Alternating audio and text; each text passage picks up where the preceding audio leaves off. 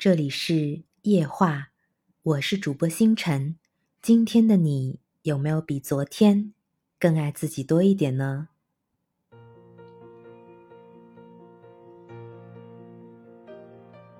最近啊，又被伊能静姐姐的一段话给整破防了。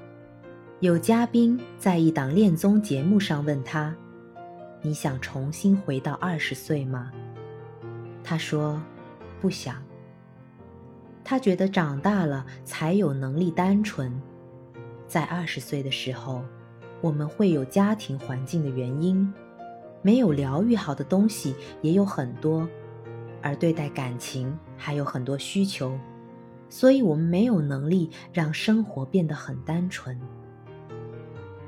但是我现在就觉得，我不喜欢的事我可以不做，我不喜欢的人我连讨好都不需要。我觉得我的人生从来没有像我现在这么纯粹过。我过着全然纯粹的生活，有经济能力，有独立的个性，有喜欢的朋友。他反问道：“如果长大不是更有能力单纯的话，我们为什么还要长大呢？”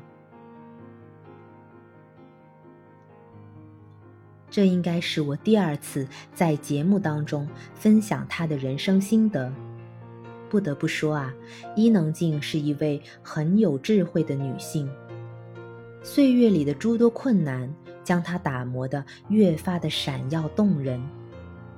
谁说女人过了三十岁就很难嫁出去的？